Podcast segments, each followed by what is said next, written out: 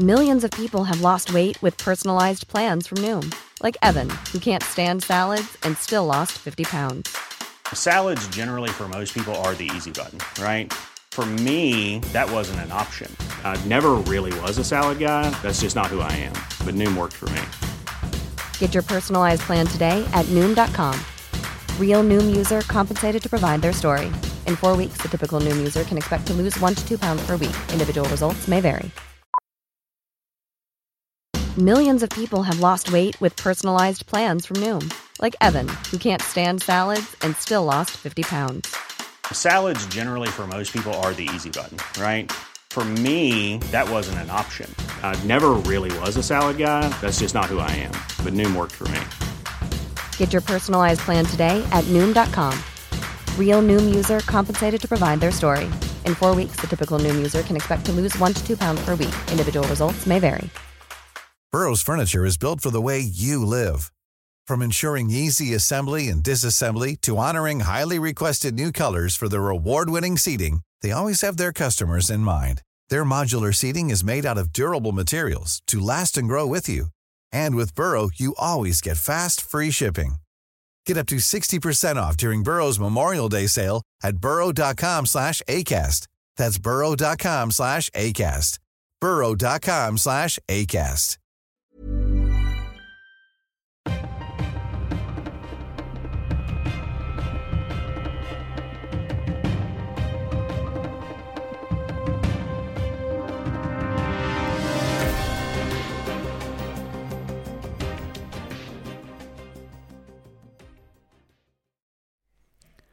Då säger vi än en gång hej och mycket varmt välkomna till ett nytt avsnitt av dagens Juridikpodden. William Eriksson heter jag och jag sitter inte tillsammans med dig idag, Stefan Wahlberg. Jag sitter på något sydligare breddgrader än dig. Jag befinner mig i mellersta Europa. Var är du någonstans? Jag är i vår vanliga studio i centrala Stockholm så att det är på visst avstånd och det fungerar ju med tekniken som jag visat tidigare faktiskt. Det gör ju det. Hit har våren eh, kommit. 10 grader, sol, eh, barmark. Det är ganska trevligt, för det var inget roligt väder när jag, när jag reste hit igår. Då var det stormvarning och eh, typ en plusgrad i Stockholm.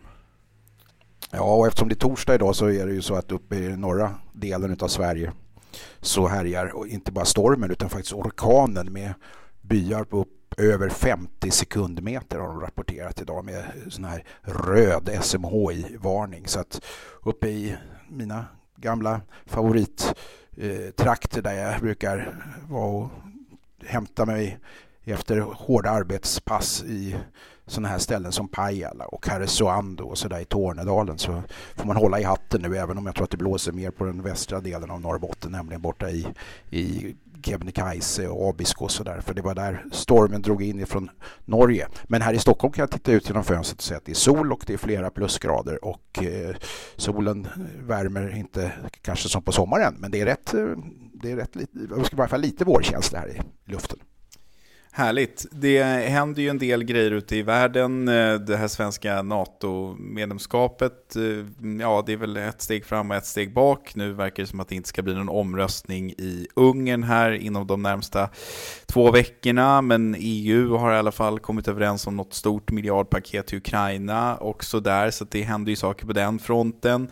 Eh, hemma i Sverige läste jag idag eh, någonting som jag uppskattade, nämligen att eh, Handelshögskolans rektor, som jag gillar väldigt mycket, Lars Strandegård heter han, har tillsammans med någon styrelse misstänker jag beslutat att från och med nästa år så ska man kräva att alla studenter som ska läsa på Handels har skrivit ett högskoleprov och där uppnått eh, resultatet 1,25, vilket inte är, ja, det är inte helt enkelt, men då måste man ha lite innanför pannbenet om man ska eh, greja 1,25, eller åtminstone ha pluggat på inför högskoleprovet.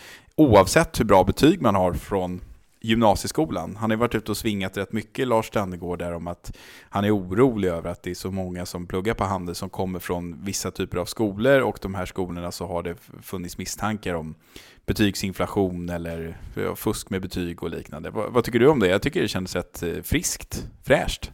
Nej, men jag är nog lika konservativ som du i de här avseendena och tycker också att, om man säger så att en, eh, har du ett bra betyg så ska du också kunna visa att du kan leva upp till det goda betyget genom praktiska, ja inte praktiska prov men genom teoretiska prov där de här färdigheterna prövas i en mer praktisk mening. Så det låter väl eh, rimligt tycker jag att, att man inte bara kan saker på pappret så att säga utan att man också kan leva upp till det genom att svara på frågor som innefattar allt från allmänbildning till mer specifika kunskaper som kanske behövs för att akademiskt kunna tillgodogöra sig en universitetsutbildning vid Handelshögskolan.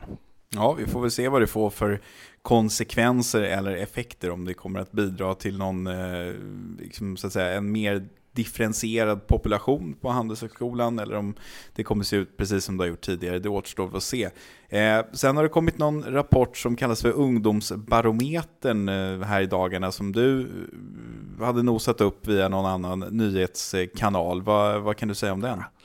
Jag bara noterade att det var rätt intressanta resultat att de här 15 till 24-åringarna som deltar i den här ungdomsbarometern som väl är en rapport som kommer en gång per år och rapporteras rätt stort om Sveriges Radio hade det i morse att, att det har skett vissa förändringar då över tid och eh, en stor förändring eh, som jag noterade är att, att eh, var femte ung man då i den här åldern faktiskt svarar att demokrati eh, tycker de inte är det bästa styrelseskicket utan det finns andra styrelseskick som kan fungera. Och då kan man ju ställa sig frågan, menar de verkligen att demokratin i sig eh, inte är, är det bästa styrelseskicket utav, utav alla utan att det är snarare så att det inte fungerar som det är tänkt att fungera. Det, det är möjligtvis så att några av dem har missuppfattat säga, frågeställningen eller kanske sin egen inställning till den demokratiska processen. Men det är generellt sett lite oroväckande att det ska vara så.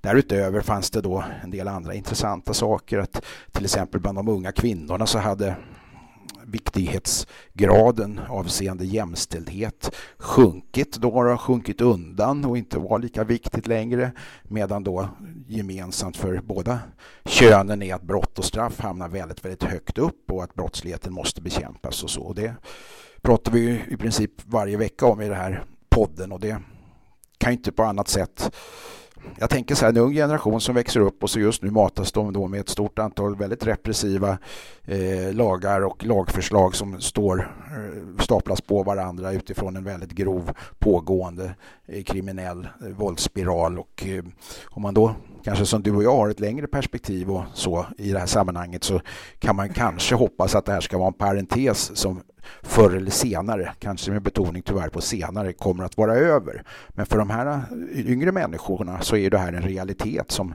de så att säga har top of mind på ett helt annat sätt. Så att, eh, ja, jag vet inte vart det här ska ta vägen. Jag tyckte mest att det var intressant att, att, att notera de här, de här tendenserna då som ungdomsbarometern eh, har, har, kommit fram till och det rapporterades då i Sveriges Radio om detta under dagen idag. Alltså jag måste säga att den här demokratifrågan eh, liksom, som du lyfter, den har jag stött på själv i rätt många sammanhang. Jag har suttit och pratat i olika sammanhang med, med flera personer i, i min bekantskapskrets som har lyft den här frågan och, och jag har alltid försökt ställa motfrågan, så här, men om vi inte ska leva i ett demokratiskt samhälle, alltså ett demokratiskt styrelseskick, vad är det vi ska ha? Ska vi titta på Kim Jong-Un i Nordkorea eller ska vi titta på andra välkända diktaturer? Ska vi ha mer eh, kinesiskt styrelseskick där vi så att säga utger oss för att vara en demokrati men uppenbarligen inte är. Jag, jag kan liksom inte riktigt förstå och jag tycker ofta att ingångsvärdena från den som har eh, lyft den här frågan har varit att ja men du ser ju vad som händer när när Kleti och Pleti får, får lägga sina röster på vad de vill, då, då utvecklas ju samhället eh, till ett skitsamhälle och det borde vara eh, liksom krav för vilka som eh, är röstberättigade i Sverige och så vidare. Men, men alltså jag tror att det här är någonting som håller på att växa sig fram och jag tror man kan dra tydliga paralleller till det som hände med här, upploppen vid Kapitolium och, och den där typen av rörelser som ständigt är närvarande hela tiden. Jo, det, det här diskuteras ju i kan säga, akademiska kretsar och forskningskretsar på ett sätt som är, är intressant där man faktiskt kan se att det praktiska utfall som med demokratiska medel har, har, har kommit till stånd eh, med åtminstone mer auktoritärt lagda styrelseskick eh, har vunnit mark då de senaste tio åren runt om i världen i olika sammanhang. Och, och, och att det ett uttryck för att människor faktiskt inte tycker att det här då, precis som du konsensus eh, och majoritetsdemokratin inte fungerar så bra som det är, är, är, tänkt i praktiken utan att man får en del långbänkar och politiker lovar hit och lovar dit och sen så när de väl kommer eh, till makten så blir det ändå en kompromiss och lite utvattnat och man får inte så mycket gjort. Det är liksom den uppfattning som många gånger i de här sammanhangen lyfts fram eh, och sen behöver det inte vara en diskrepans som, som är mellan om du tänker på västvärldens demokratier och, eh, och eh, Nordkorea utan du kan ju bara se hur rättsstaten som är en exceptionellt viktig del av en demokrati, hur rättsstatens principer åtminstone naggas i kanten och att människor är beredda att låta den naggas i kanten. Eh, inte minst utifrån vad vi ser, ja, bland annat i Sverige där, där det utan tvekan är så att de här repressiva eh, lag, lag, lagarna som nu håller på att trilla på plats, vare sig de är befogade eller inte befogade, trots allt är ett uttryck för detta. Att, att vi, vi är beredda att överlåta lite mer av den här säga, goda, goda rättsordningen eller rättssäkerhet och, och, och, integritet.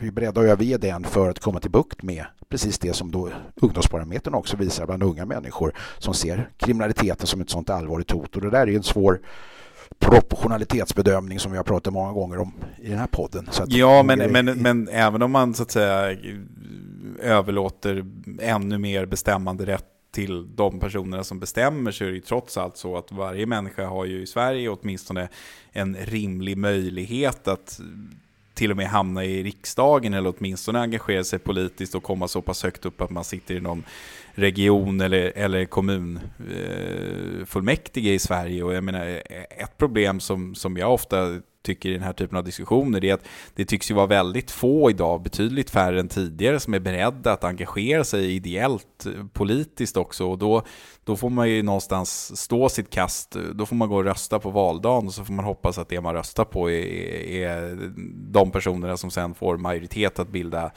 eh, kommunstyre eller regionstyre eller riksdags och regeringsstyre. Liksom. Alltså, det, det, det är ju, alla har ju en möjlighet. Här behöver man inte betala för några svulstiga presidentkampanjer som man kanske behöver i andra eh, länder. Så att säga. Nej. Sen har du ju en annan del av det här som inte alls har med den här brottsligheten och de här då mer repressiva eh, metoderna att göra som vi då pratade om alldeles nyss utan eh, också med sånt här som till exempel klimatförändringarna. Det finns ett stort antal människor som på fullt allvar menar att det här är någonting som inte kan skötas i demokratisk ordning och med demokratiska beslut därför att det måste tas i med, med hårdhandskarna för att vi ska kunna komma till rätta med det här och det här har ju framförts inte minst utav, utav vetenskapsmän och, och, och en del representanter för, för klimatforskningen.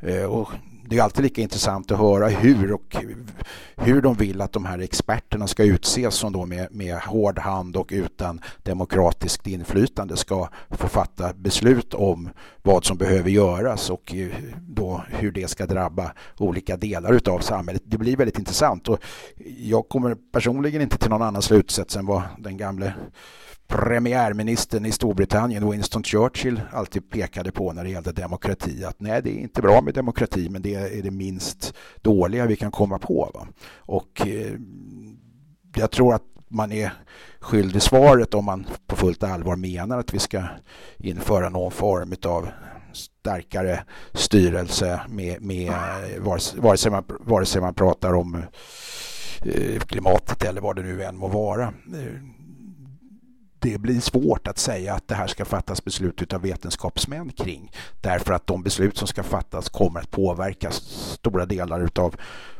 samhället i form av individer och företag, näringsliv och var ska besluten så att säga få svida mest? Ja, där det behövs mest säger de själva då. Ja, men vem ska bestämma det? Och ska vi inte ha ett demokratiskt inflytande. Det, det blir ju intressant i, i, alla ändar när man diskuterar det här. Sen är det som sagt inte svart eller vitt utan det kan ju ha mer eller mindre inflytande ifrån olika kunskapshåll och sådär. Men kloka tanter och farbröder eh, är också en definitionsfråga. Det finns liksom ingen objektiv sanning där heller, vem som har rätt och vem som har fel och, och framförallt när det gäller hur det här ska praktiseras i, i en mening så att det blir så att säga korrekt i alla avseenden.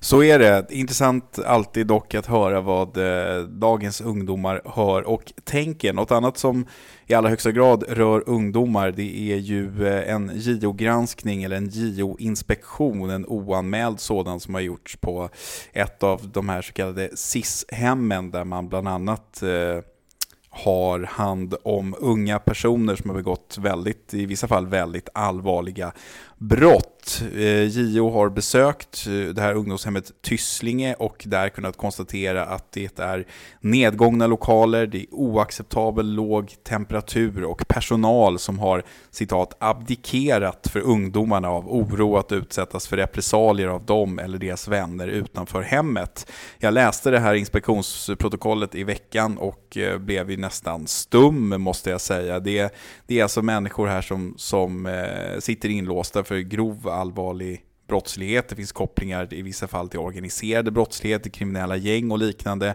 Och personalen är alltså i vissa fall så pass rädd för de här unga människorna att de inte ens vågar väcka dem på morgonen eftersom personerna i fråga då har sagt att väck mig inte, jag vill sova så länge jag bara kan. Eh, och det tycks vara upplopp titt som tätt på de olika avdelningarna. De så att säga äger avdelningarna, det är inte personalen som äger avdelningen utan det är de intagna. Och det här är ju extremt oroväckande uppgifter tycker jag Stefan som kommer fram i det här JO-protokollet. Ja, alltså det står bland annat att ungdomshemmet inte längre förmår att upprätthålla vare sig tryggheten och säkerheten eller ordningen och strukturen i verksamheten. Och så pekar man på att det är en mycket komplex verksamhet det handlar om med ungdomar som har stort våldskapital och så vidare kopplingar till kriminella grupperingar jag, jag, tror ingen, jag vet inte vad man ska säga. Det är fullständigt bedrövligt och det har ju tidigare, ganska nyligen, kommit andra rapporter av det här slaget som visar att personalen abdikerar, att, att eh, det är någon form av gatans parlament som införs som styrelseskick på de här ungdomshemmen och att, att det inte det är bara så att det har tappat sitt eh, syfte och, och, och, sin mening utan att det snarare får motsatt effekt, det vill säga frodas då kriminalitet och, och, och nya kontakter tas i, i möjlighet att skapa ny planering och lära sig av varandra och, och, så vidare utan någon form av ordning och reda eller struktur som, som det står i JOs rapport här.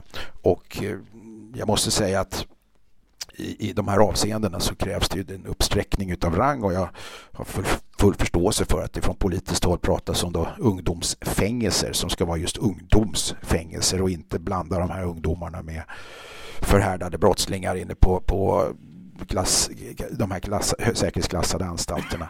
Men att det liksom inte funkar längre att ha människor eh, som har den här bakgrunden och det här våldskapitalet eh, i någon form av eh, ungdomsverksamhet som är avsedd för helt andra typer utav, utav situationer och helt andra typer utav människor onekligen därför att personalen som man får utgå ifrån är professionell inte klarar av att hantera det.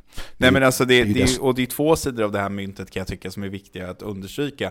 Dels så handlar det ju om de här liksom, särfallen, det vill säga de, de riktigt grovt kriminella personerna som inte har uppnått en ålder så att man kan placera dem på anstalt. Det är ju liksom den ena gruppen, men sen är det ju egentligen den stora gruppen, det vill säga de människorna de unga personerna som har hamnat där av olika orsaker som inte har någon koppling till grov kriminalitet, som inte har något omfattande våldskapital. Eh, det är ju de som det någonstans blir också väldigt synd om här. Om man eh, kan ju tycka synd om personalen som kanske inte är rustade och inte har de verktygen de behöver för att så att säga kontrollera de här våldsamma personerna. Men jag menar, de som kommer dit och, och någonstans kanske ändå har goda eh, utsikter för att komma ut därifrån som bättre människor, de hamnar ju verkligen i kläm också. Det var ju det vi pratade om för några veckor sedan här när vi pratade om eh, anstalten för, för kvinnor, att JO hade konstaterat där att det är kvinnor som sitter för betydligt mindre allvarligare brott som tvingas så att säga, dela celler och, och, och liknande med personer som har begått mord och liknande. att det, liksom, det funkar inte att göra, ha den typen av placeringar.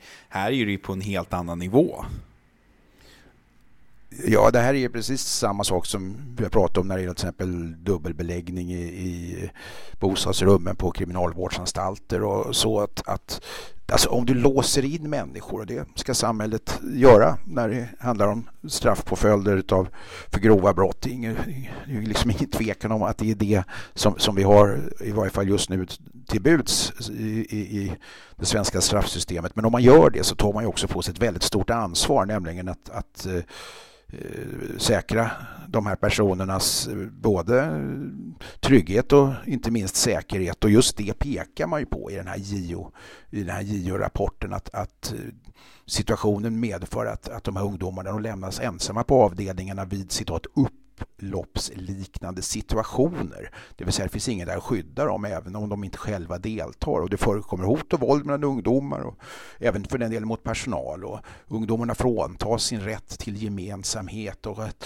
de utsätts för tvångsåtgärder trots att det egentligen inte skulle eh, behövas och trots att de kanske själva är, är, är oskyldiga och så vidare. Så att den här änden utav samhället, som jag får använda det uttrycket, eller statens, eh, rättsstatens eh, den här änden utav, utav saken måste också kunna belysas att eh, det ansvar som man tar på sig är ingenting man lever upp till när det blir på det här sättet. Och jag tror att vi kan knyta det här till viss del till där vi började, nämligen att det här, sånt här är inte ägnat att, att, att, att gynna tilltron till varken demokratin eller, eller de metoder som demokratin och rätts, rättsstaten så att säga tillämpar, utan det här är det som från tid till annan i olika decennier har kallats för att, att, att det är för flummigt i Sverige och, och det tror jag att folk i största allmänhet anser när man hör och ser den här typen av verklighet.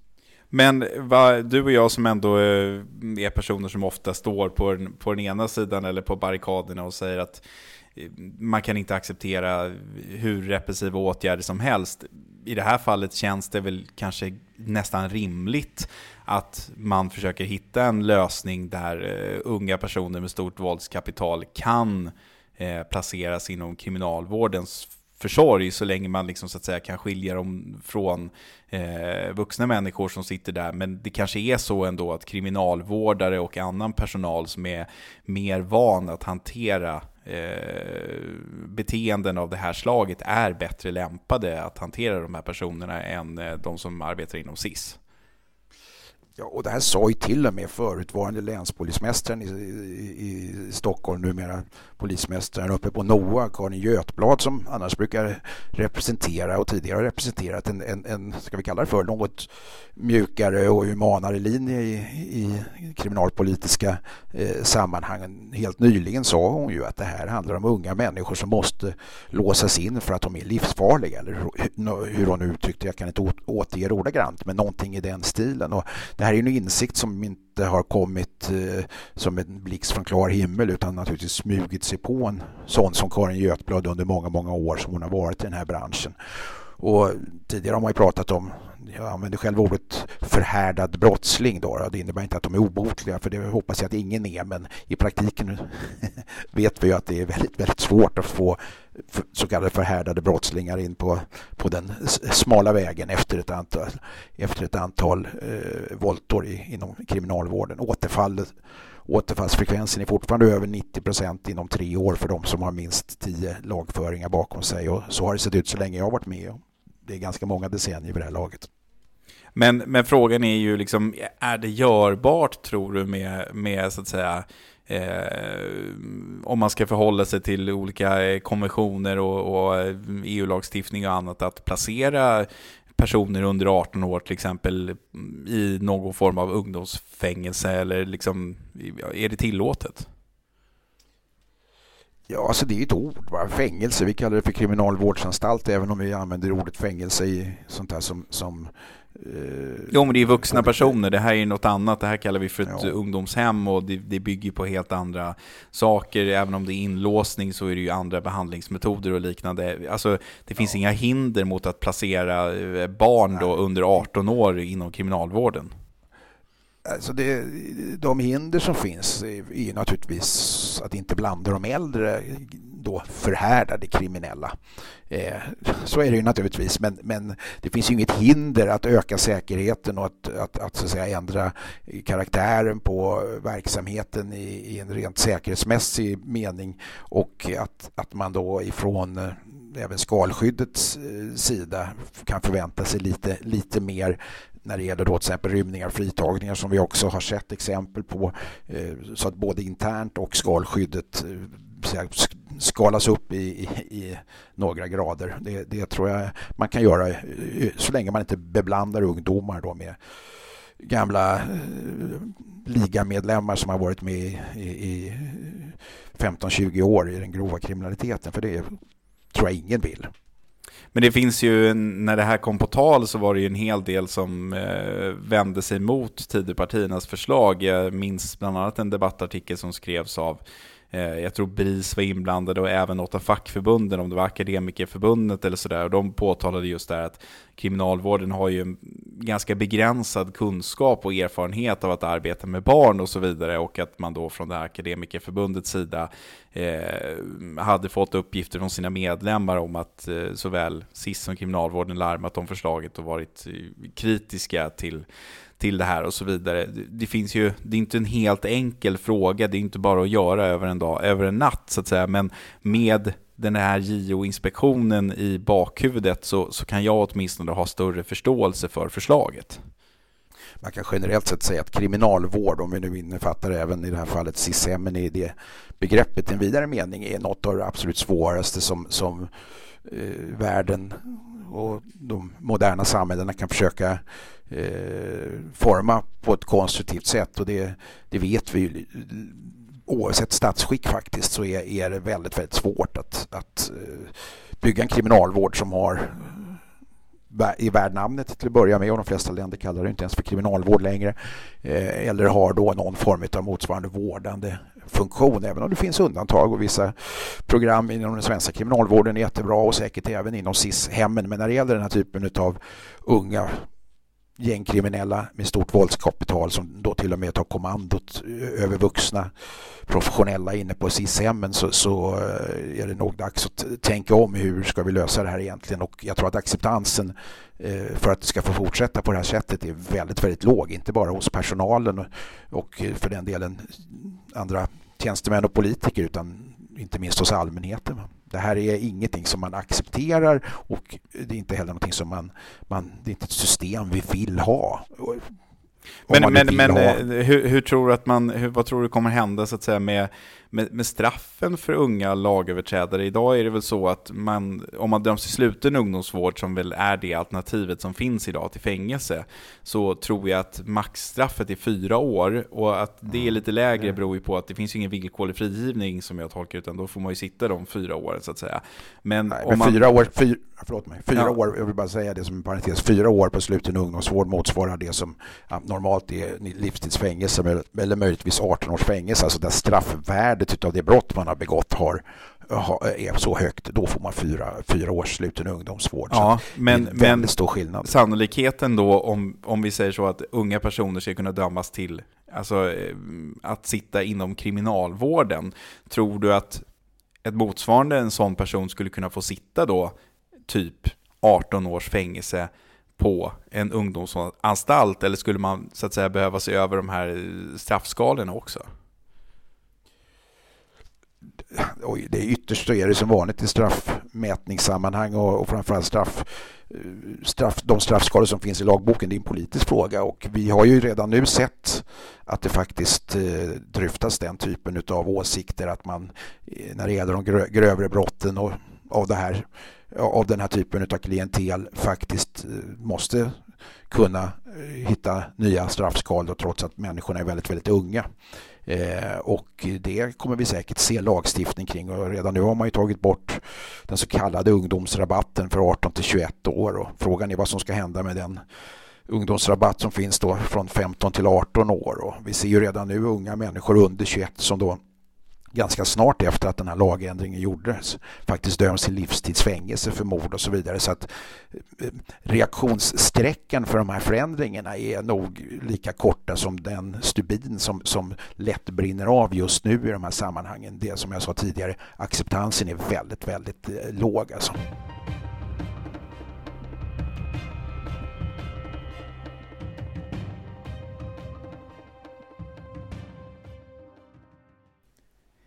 Jag tänkte också att vi eh, i dagens podd skulle snacka lite om eh, advokatbranschen, Stefan. Vi eh, skrev en artikel på Dagens Juridik häromdagen som handlade om advokatfirman eh, Lindahl och att de hade gjort ett väldigt bra 2023. De hade omsatt över 700 miljoner kronor och har ökat sin omsättning successivt ganska rejält de senaste åren och då, då eh, fick jag ett citat där från deras VD som då skulle förklara så att säga den här framgången. Då sa han så här att eh, en av förklaringarna till det är att vi har fokus på affärerna, inte på juridiken. Och eh, det låter ju rätt kul när man är högsta företrädare för en advokatbyrå att fokuset ska inte ligga på juridiken, det ska ligga på affärerna. Han sa att eh, kunderna eller klienterna, de vill inte ha långdragna och långsamma juridiska utredningar utan de vill ha liksom bra och snabba affärer och det är det vi kan hjälpa till med. Och då var det en tanke som slog mig att det kan inte vara lätt att eh, heta Mia Edvall Insulander och vara generalsekreterare för Advokatsamfundet när man å ena sidan står på barrikaderna i tv och pratar om rättssäkerhetsfrågor och vikten av att lagstiftningen inte blir för repressiv och man kanske måste förklara att eh, en advokat har brutit mot enrumsprivilegiet eller någonting annat. Och sen på andra sidan i det här samfundet som består av 6 000 drygt personer så står en vd på en av de stora affärsjuridiska byråerna och säger att det är affärerna som är i fokus, det är inte juridiken. Eh, det kan inte vara lätt att navigera mellan de här två intressena, eller vad säger du? Nej, och det, det, är ju intressant samtidigt som det här inte heller är någonting helt nytt. Jag tycker jag har hört i, i framförallt då affärsjuridiska kretsar i alla år att juristerna, vare sig man är bolagsjurist eller för den delen eh, konsult eller advokat eh, och har den rollen så vill man gärna in mer i själva affärerna, in i affärsutvecklingen och den så att säga, kreativa världen medan kundernas, klienternas, arbetsgivarnas, vad man nu har, ledningen, företagsledningarna helst vill använda juristerna som då de specialister som de är på att se till att sitta på sin kammare och författa vattentäta avtal och se till så att det inte kommer att bli några konstigheter och problem med den här affären eller med den här uppfinningen eller den här verksamheten och så vidare. Medan juristerna då själva vill vara väldigt eh, väldigt mycket mer så att säga, framåt och med i själva, i själva den kreativa processen. Och så där. så att jag, jag, jag, jag, jag blir lite förvånad över att man säger det. Samtidigt så blir jag möjligtvis förvånad över att man pratar om den här säga, mästargrenen till stor del inom, inom affärsjuridiken, nämligen att se till att avtal är vattentäta. Då blir de ofta väldigt långdragna och ganska trista och tråkiga och kanske eh, inte någonting som är så att säga, sjunger med i den kreativa kören på ett, ett, ett innovativt eh, entreprenörsföretag. Va? Men, men hur, ehm, hur, hur, hur ska två sådana här pass olika grenar av advokater, om vi, om vi sätter brottmålsadvokater i ena hörnet som väl kanske är så långt bort som man bara kan komma från en verkställande direktör på en av de stora affärsjuridiska byråerna och så sätter vi just de här affärsjuridiska byråerna i andra ringhörnan. Hur, hur ska de liksom kunna samsas kring gemensamma intressen för advokatkåren inom ett och samma samfund? När jag läser sådana här grejer tänker jag alltid så här hur, hur går det överhuvudtaget? Jag, menar, jag förstår att affärsjuristerna är, är väldigt ointresserade av vad de som jobbar som målsägandebiträde eller försvarsadvokater gör och vice versa kanske på, när det gäller dem och så vidare. Men hur ska man liksom kunna driva frågor gemensamt inom samma advokatsamfund. Det kan inte finnas många beröringspunkter där, tänker jag. Är det, är det här liksom, ser vi en växande grogrund för att det kanske bildas två advokatsamfund i, samtiden, i framtiden, eller vad tror du? Ja, det, det, det, här är ju intressant. Det är inte heller, vi, vi bryter inte ny mark i den här diskussionen därför att frågan har ju lyfts många gånger och gång på gång så kommer man ju fram till att till syvende och sist handlar advokatyrket om att bistå andra med juridisk expertis och som ombud och i ett eller annat eh, sammanhang och ibland handlar det om insolvensrätt och skatterätt och eh, ibland handlar det om, om straffrätt och mänskliga rättigheter. Eh, det är ju det som sammanför de här två yrkeskategorierna om jag då får lite, lite vulgärt dela upp då å ena sidan. Ja men det tycker jag det är inte vulgärt, det är ju fullt rimligt jag tror nästan alla skriver under på det också. Sen kan man ju ha, naturligtvis tror jag att många brinner kanske i grund och botten för, för mänskliga rättigheter men, men det de ägnar sig åt det är ju det är så vitt skilda saker så att ja, det är inte på samma världskarta. Nej, och det, humanjuristerna, om vi åtminstone kallar, kallar den ena gruppen för det och inte bara, inte bara kanske brottmålsadvokaterna, eh, de ägnar sig åt en, en, typ av klientel, en typ av för den delen kanske fakturering också och en typ av verksamhet som, som inte minst i den processande delen som aldrig de flesta affärsjuristerna och advokaterna på de flesta stora affärsbyråerna aldrig ens kommer i närheten av. Alltså många av de här advokaterna har väl aldrig varit i en rättssal efter det att de möjligtvis har suttit ting då. då utan se just till att sitta på sin kammare och träffa sina klienter och se till så att det här blir just vattentäta avtal i, i, i affärer och arbetsrättsligt internt i stora företag att det funkar och så vidare. Men visst, det är två olika avdelningar. Sen att det alltid nästan är humanjuristerna och framförallt brottmålsjuristerna som hamnar i den allmänna debatten, i den allmänna diskussionen, i massmedia och som för den delen framstår som den lite mer, ska vi kalla pikanta, sexiga delen av advokatkåren eh, lite av advokatkåren kallar det för piketpoliser eller kustjägare. Det, det är liksom där det händer något. Och min egen erfarenhet är ju att affärsjuristerna möjligtvis är lite mer intresserade av det där som de läste en gång i tiden. Den där straffrättskursen som, ja, en gång i tiden var den i alla fall på fem poäng. Jag tror att den är kanske på 7,5 poäng nu enligt det nya systemet. Va? Eh, och lite processrätt som går in i straffprocessen och sådär. Men inte mycket mer. Eh, men jag tror inte att de som jobbar med straffrätten har samma intresse kvar för det här som de läste i form av skatterätt och insolvensrätt och kanske inte ens avtalsrätt och skadeståndsrätt en gång i tiden, även om skadeståndsrätten ligger dem lite närmare i sin verksamhet. Men det är, det är ju en intressant fråga, absolut. Och eh, vår kollega Sara Johansson gjorde en intervju med en person eh, förra veckan som har eh, trätt ur Advokatsamfundet som, som från början var med och startade en advokatbyrå och då i den här intervjun säger att han var väldigt stolt över sin advokattitel och värnade om den och var noga med det advokatetiska regelverket och så vidare och tyckte att titeln i sig var möjligen också en konkurrensfördel i Sverige. Men sen med åren insåg att såväl han som byrån, eh, när de har fått allt fler utländska eh, klienter, upplevde att klienterna överlag efterfrågar en annan typ av rådgivning som inte bara gör, rör juridik utan mer affärsbaserade frågor. Eh, och med denna typ av nya frågeställningar och ett ökande antal utländska klienter kom också efterfrågan på andra typer av betalningsmodeller än just timpenning. Och då valde den här byrån och eh, de som var advokater på byrån att, så att säga, utträda ur samfundet och nu driver de juristbyrå istället.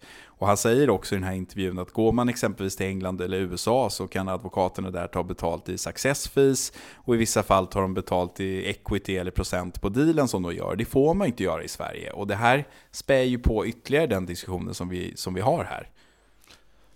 Ja, jag delar ju den uppfattningen. Jag anser ju att förbudet mot att gå på success fee borde tas bort ifrån samfundets stadgar. Av alla möjliga skäl, det är inte bara de här skälen utan det finns ju sånt där som rör grundläggande principer om eh, access to court och access to, to, to, to lawyer och sådär vilket då innebär att man inte behöver betala någonting om det inte blir något bra resultat. Men det är en helt annan diskussion. Jag, jag, jag känner ju till advokater som också då har gått ur samfundet för att kunna jobba på till exempel Success Fee. Sen vet vi att det förekommer ändå. Det har avslöjats i olika sammanhang och till och med med viss acceptans från samfundets sida, eller tyst acceptans kan man väl säga då. Men jag tror att den här, än en gång för att återknyta där vi började, att det finns någon liten dröm hos många affärsjurister om att få vara mer i den så att säga, kreativa affärsutvecklande fåran än att vara den här lite hängslen och livrem bromsklossen som sitter där på kammaren och skriver skriver avtal och läser paragrafer och, och, och, sitter med i ledningsrummet till slut och är, är den som inte siktar framåt utan snarare är, är, lite väl försiktig och så vidare.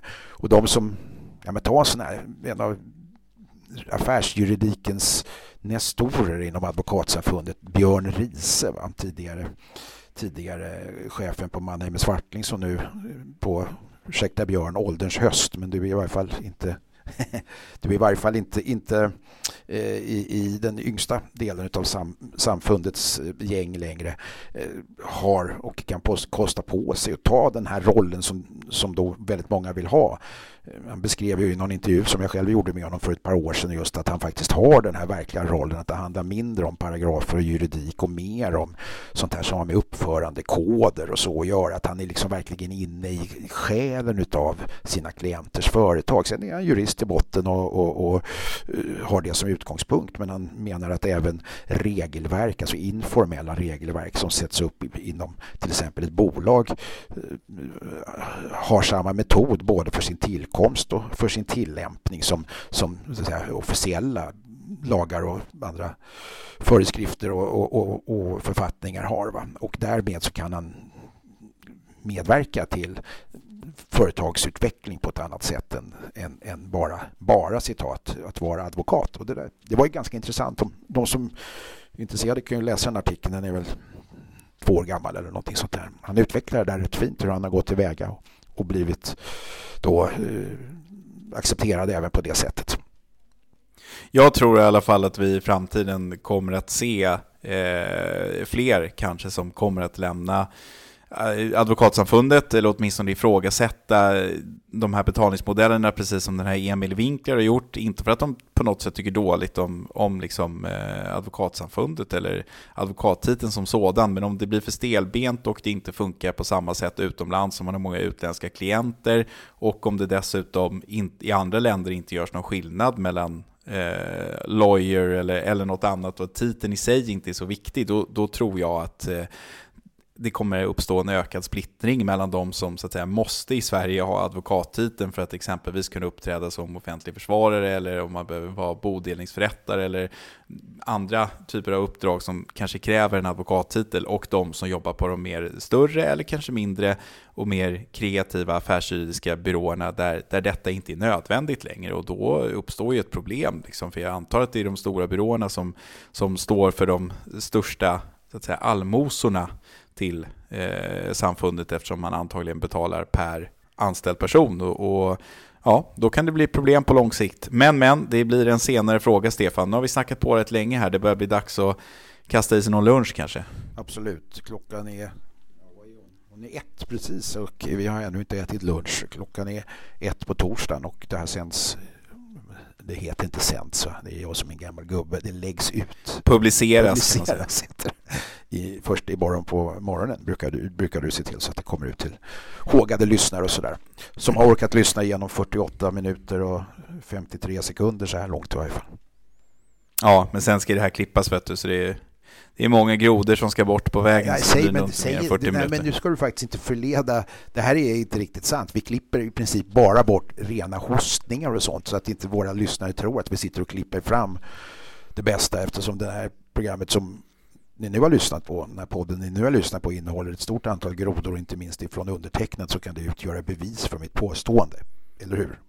Nej, det är sant, det är sant, det är sant. Men ibland, ibland måste man klippa bort någonting och det kan vara tekniska skäl till detta också, så att eh, vi ska inte utlova för mycket. Men här nere på kontinenten så ska vi nu eh, gå ut i eh, det våriga vädret och eh, köpa oss någon lunch. Vi säger stort tack till alla er som har lyssnat på ännu ett avsnitt av dagens Juridikpodden och hoppas att ni får en trevlig helg och eh, lyssnar på oss nästa vecka igen.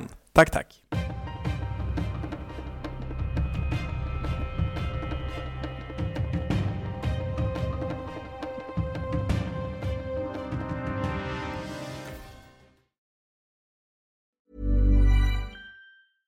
Even when we're on a budget, we still deserve nice things.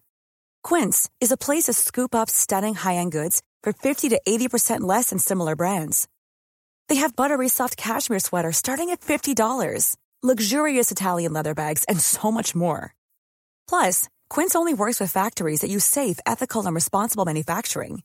Get the high-end goods you'll love without the high price tag with Quince. Go to quince.com/style for free shipping and 365-day returns.